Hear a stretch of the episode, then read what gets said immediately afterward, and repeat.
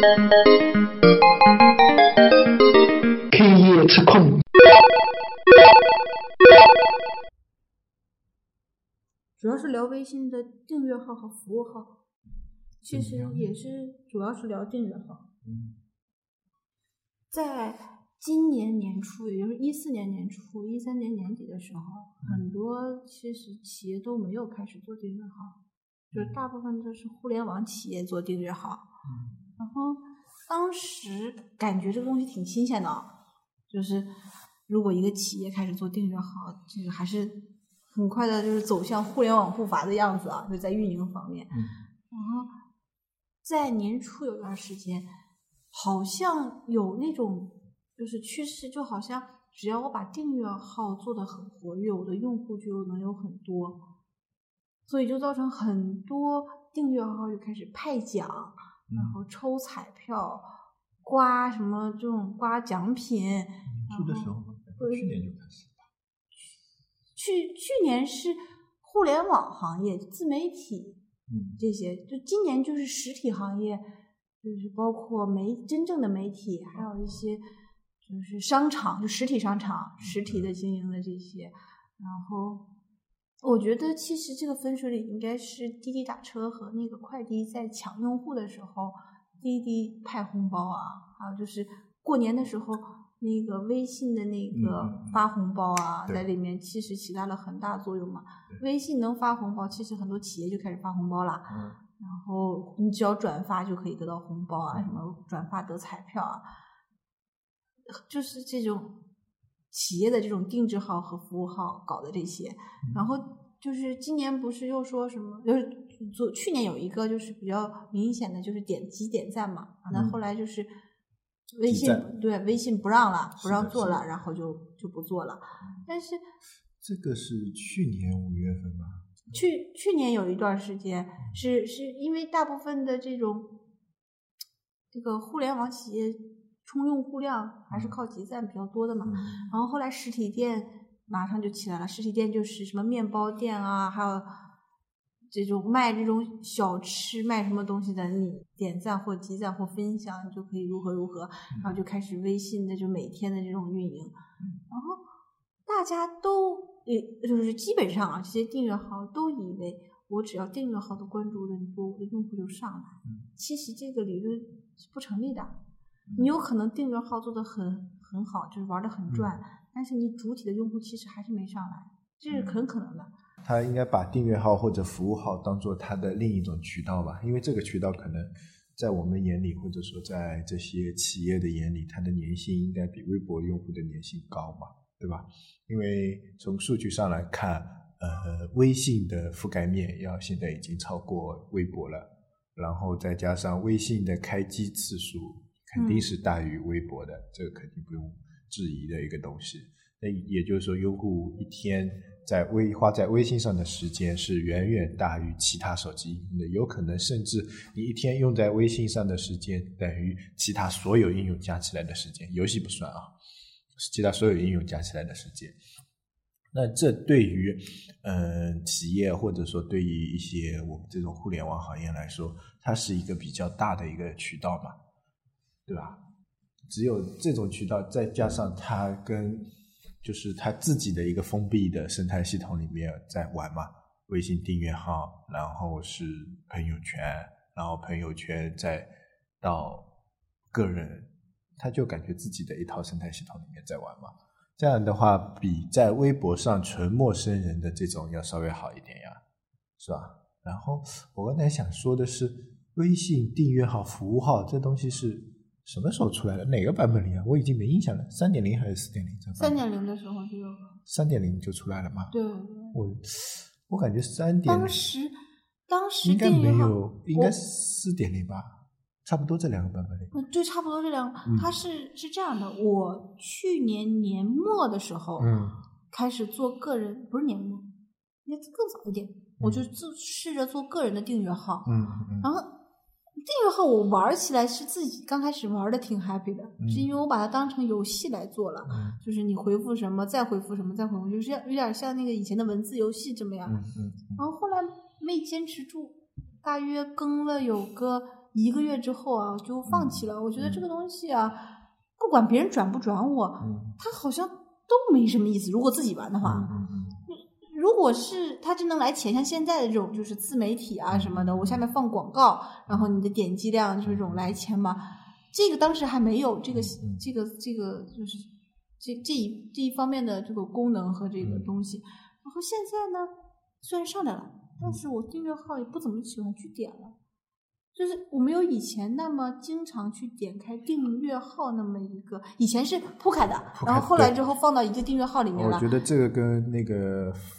温馨的策略有关系，嗯铺开跟折到一起差很多，效果差很多。它那个服务号还是铺开的。嗯，对，但因为服务号可能收的钱更多吧。服务号是这样的，一个月只能发一次吧，就嗯主动的发。然后，但是你可以用户，比如你在上某个地方花了钱，嗯就比如亚马逊上花了钱，亚马逊上会告诉你它的那个进度，快递进度。然后你银行刷卡那个卡它会告诉你，你进度你对对对你这个钱服务。号的话，更多的是一种信息的反馈是的反馈，嗯，相当于是绑定对嗯绑定了你的，它其实媒体作用不是那么强，对它渠道作用也没那么强。订阅号放在一起呢，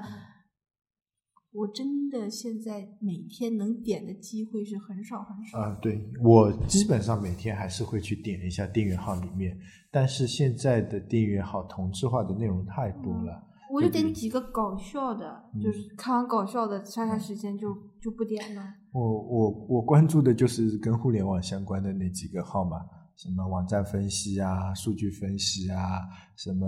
交互设计啊、大数据啊这一块。然后你会发现有很多内容是雷同的，你甚至有可能有一条内容比较转的比较多一点，你在这五个五六七五六个号里面都能看到这条内容。呃，内容的同质化性呢是非常非常严重，已经没有所谓的原创内容了，基本上都是转转转各种转，从各种网站上转转转。哎，我看，所以呢，这也加加速了用户不去点这个订阅号的原因。我跟你看的方向不一样，我看那什么不正常人类研究中心，对，然后那个猫咪控，然后还有就是一些经济的，像郑和岛啊这种。我不看，我我订阅号里订阅的基本上都是那个跟互互联网相关的一些然后其他我基本上都是把它清出去了。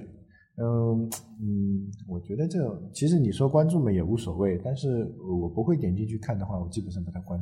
把它给清掉了。我就就是关注互联网这一块，然后发现里面的内容很同质化。今天在我的朋友圈里面发现有一个人，他也是做订阅号的，他他就自也像你一样自己的兴趣做订阅号，然后他说他从来没有原创或内容，都是转各种转，就是都是原创内容，就创的我自己就好无聊。他是各种转，比如从三十六氪转，从虎嗅转，从各种创业网站上转，然后再从各种转各种比呃就是什么不是心灵鸡汤啊，就是各种各种互联网类的一些相关内容。然后，但我今天看他的截图，他说，呃，他现在的用户量是两万个，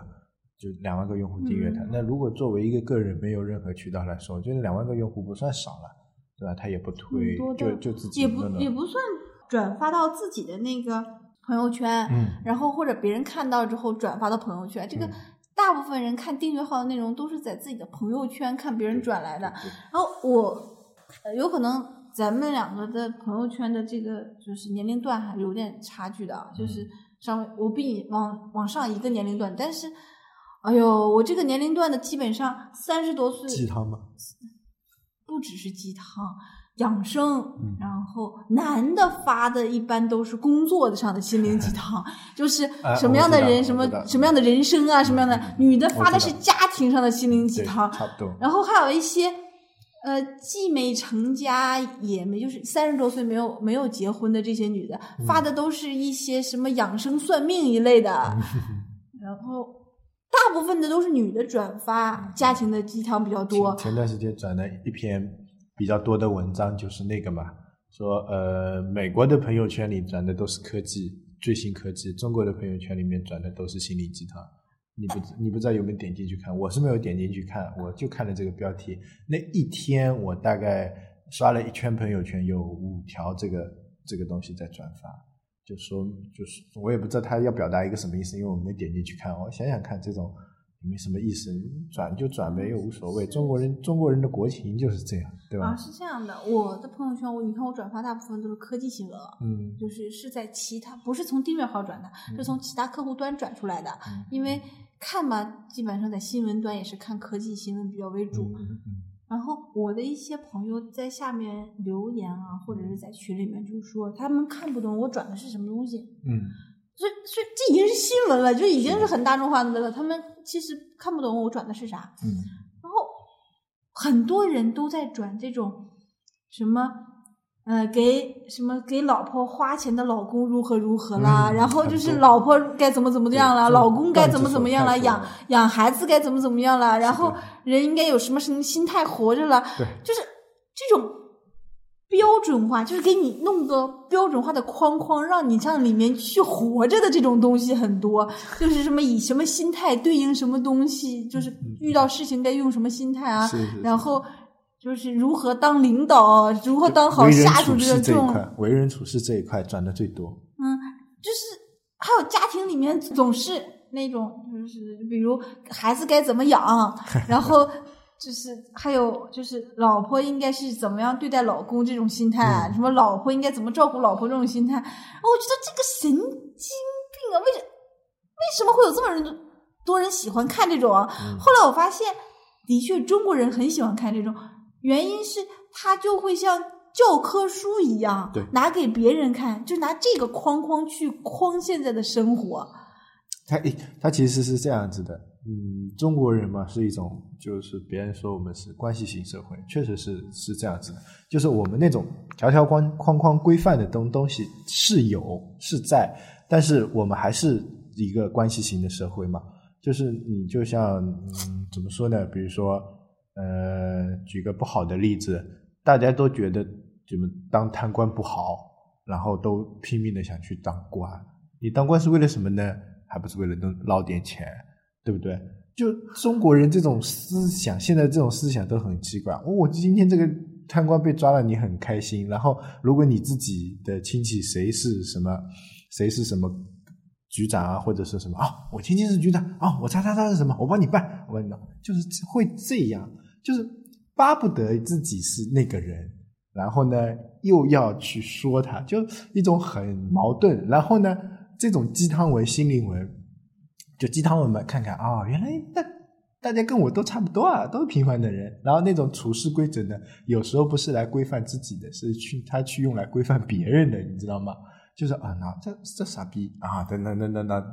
中了那一条，做什么事情没有什么什么什么什么，都很正常的一个事事情。那嗯，其实我觉得这个这也无可厚非啊，大家喜欢喝，对啊这样都形成了，就是我们这种朋友圈里面全都是嗯啊这样，而且、就是这种社会风气造成的。而且转发东西很单一的，那一段时间总是会转那么一个东西。嗯就是我的朋友圈前两天就转那个，就是英女皇的老公的那个嗯新闻比较多。嗯然后我在下面很理智的说，虽然说她说她不是她老公是希腊王储嘛，她又不是第一继承人，嗯就说这个事情，我说她其实就是高攀嘛，她以嗯后所有的英皇室都是她的血统嘛，就是往下走的话，嗯嗯，那她在希腊的话，她没有没有不能真正继承王位，她也就是根本就不可能有这么高的位置，而且就是希腊怎么跟英英王比啊？当时啊，嗯然后我们有些朋友圈的女的就是说啊，这个话不能这么说的啊，但是他还是被就是他还是很照顾他老婆，怎么就反正走到家庭端上去了就不是政治了，就是他们总是把这些就是所有女的都是把这些很政治的东西啊，全都家庭化，然后放到自己的这种。这种家庭里面去说，就是说这种应该如何如何，应该如何如何，老公应该如何对老婆，老婆应该如何对孩子啊。然后我觉得脑子就大了，就是没法跟他们争论啊，都是不在一个 对不在一个维度上对，不在一个维度上。嗯，我觉得这个正常。嗯，然后有的时候呢，就是还有就是朋友圈都是各个自拍。嗯你想一想，我们都已经三十多岁的人了，嗯然后这些女人都已经是，就是这么说吧，就我怎么说，我们长得都像三十多岁，对不对？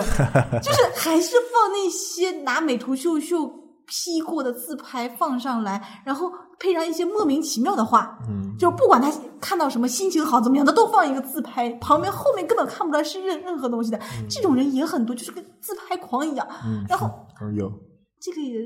很郁闷，但是这个跟订阅号又没啥关系了。这个这个是朋友圈的里面的就是我刚开始是说的，就是我们就是转的订阅号，大部分是倾向于什么嘛？就是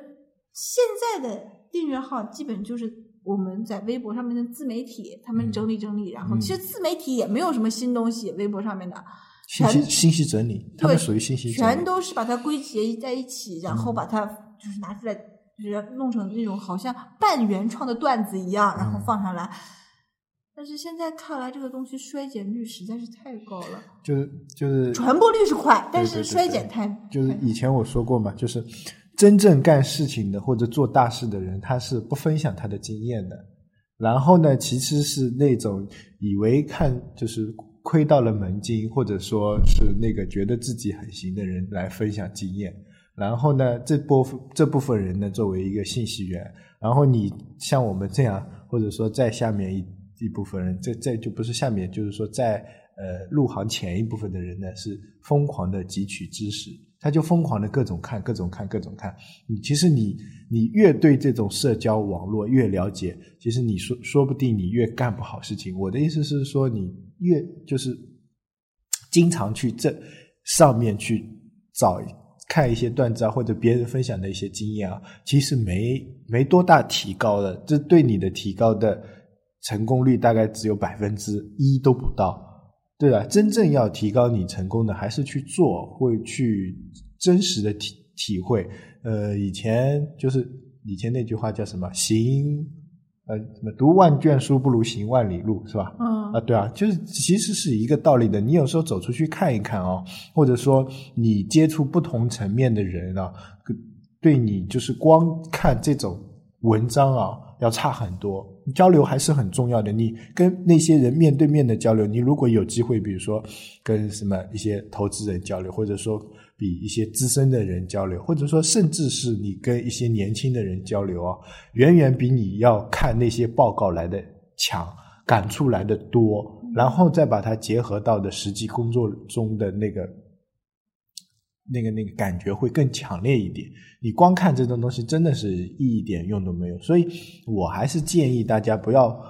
盲目的去看这些段子，或者说看这些文章。呃，你可以存起来，隔一段时间看一篇，就找找感觉的那种感觉。你尽量去做一些，嗯，就是看。文章或看这种东西的时候，是带着问题去的，就跟我们以前 老师教我们做阅读理解的时候，是先看问题，再去找，再去做阅读理解的，不是做了阅读理解，然后再看看了文章再去找问题。就是你有问题了，你再去找这些，而不是说看了看了，你有时候看了真的是就看了就看了，忘了就忘了，这些东西真的。大部分订阅号还是软文性质的，软文性质的，因为尤其科技上面，其实不不能说他们是软文，因为有些。呃，经验或者说有些实际工作中的一些事情啊，你很难说出来的。那比方说，我们说我们要呃，有人问我们啊，需求怎么做？那这个这个太大了，然后我们只能说一些就是比较呃普普通一点的、比较通用一点的啊，说什么先其实对真正落实的时候，通用的不好使，就是没有那么那么细致，对你细不到那里去。你你跟我碰到的用户跟你碰到的用户也不一样，我跟你的产品都不一样。应要很呃，对，应应变能力是要很强的。就做需求，你说就做需需求调研这一块好了，你碰到的人不一样，你可能弄过来的都不一样。那我们只能讲一些。普罗大众的一些方法，比如说啊，你想要去做需求调研，然后调研的回来你要做整理，整整理怎么整理啊？什么最简单的什么用卡片分类法，用什么什么分类法？然后你说弄完了以后你要抽象，但这抽象的这过程中太主观了，这个东西你把需求需求需求从表象的挖到实质，这就是考验一个人的能力跟一个经验的过程了，对吧？有些人有没有就是比如说能力弱一点，但是他。经过别人的点拨，或者说他实际过程中顿悟了，然后他就很很容易把这些东西给抽象出来。那有些人根本你说你根本没有经历过这一些，你怎么抽象得出来？根本抽象不出来。你看到那些只这么是表现说。的话，其实订阅号的工具性属性其实是极低的，嗯大部分都是娱乐型的属性，最起码对于现在用微信的人来说，嗯嗯，对，呃，因为微博你不可能一次发那么多条嘛，对啊就是是吧？说大部分的人还是微信上面把它当娱乐为主，嗯嗯但是娱乐其实并不是无穷无尽的，而且娱乐也很容易疲劳的，尤其像现在这种，就是你说的那个它的那个。就是文章的重复率啊，就嗯基本没什么原创，很高，都大半都是转，嗯要不然就抄，嗯，换个样子抄，换个对，换个皮对，对对，这个里面的换汤不换药的东西，这个给人的感觉就是慢慢用户就订就是订阅和那个阅读全都是削减嘛。嗯，对。呃，，但是现在的情况呢，就是这个好处就是这里面有一个不是说都是不好的。嗯嗯，这这里这个时候就把报纸的订阅号提到了一个高度，因为报纸上它都是原创，就基本上都是原创的，就是他自己的那个报纸现在没有人去买了，但是他可以把这里面比较好的文章拿出来放到订阅号里，所以报纸的这些订阅号啊，还是比比较相对于比较高的。我还真没有订订过报纸的订阅号。就你可以看，就是钱江晚报，像杭州这样呃钱江晚报啊，就是都市快报啊，他们报纸本上就是他们把他自己报纸上比较好的东西可以放到订阅号里，他这个真的是他们原创的东西了。这个这个是媒体的优势，一般的就是自媒体和个人其实达不到这种优势的。是的，一个是资源不够，二是你的文文字组织能力，就是长时间的文字组织能力没有那么高嘛。是这其实这种订阅号、这种服务号来说啊，不说服务号，我觉得服务号就微信把这个原先都叫公众账号嘛，嗯然后把它分成订阅号跟服务号的，我觉得它分的还是蛮有道理的。就服务号只是给你提供一种服务跟信息反馈，然后订阅号呢就是相当于你的信息获取的来源。那有些人为了降低成本或者说降低门槛的话，他就把服务号做成订阅号了嘛，对吧？嗯那其实呢，我觉得服务号跟订阅号也应该是分开。那从另一个层面来说，微信为什么要从呃有服务号这个东西，哦有公众账号这个东西啊，搞得现在是每一家快餐店都基本上有一个微信号了。那嗯、从表象上来看啊，也不能说是表象，就是说从我们能拿到的呃数据，或者说我们能拿到的现象，或者说我们能看到的文章来分析它的话，它应该是体现了那个马化腾他自己说的，就是说，嗯、腾讯现在已经的策策略已经改变了。他说我们要做的不是提供功能，而是提供一种服务。啊，平台哎，是平平台是一种服务，就是说，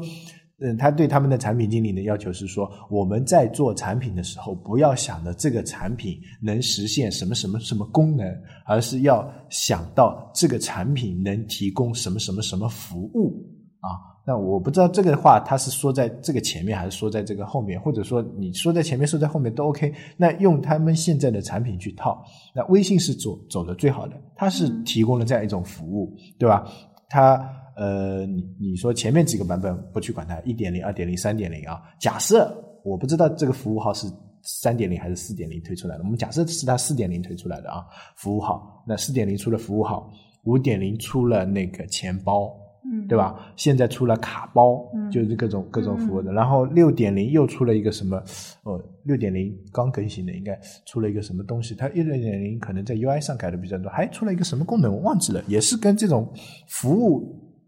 呃类类似的一个一个东西。那它这样一步一步往上铺了以后，它真的是一个服务平台了。它现在微信已经脱离掉它原先就是一款通讯工具，或者说一个社交工具，往上啪叽拔高一层，变成一个服务平台，就社交服务平台了，对吧？你你基本上在微信上能做任何事情，对吧？你可以交友、聊天、打电话、发短信、叫外卖、叫服务，对吧？你 基本上都能是，然后付钱也能在这里，对吧？你还能滴滴打车什么的，他把滴滴打车搞进来，然后把大众点评搞进来，那也就是说吃住行用基本上一条龙了，再加上京东也也弄进来了，嗯对吧？那就是说，它真的是一个平台，就是它已经蜕变成一个工具化的产品，蜕变成一个一个平台级的产品。那它这个平台级的产品，我认为它已经超过 QQ 了。QQ 现在来说还停留在一个大工具的一个一个定位，还没有成为一个全产业链的或者说全平台服务的，它自己玩不转。QQ，你说你你没有用 QQ 叫过外卖吧？对不对？虽然它也把大众点评虽然它可以放进去，对，但但是它不是不放进去，好像感觉上嗯，不顺理成章。不顺理成章。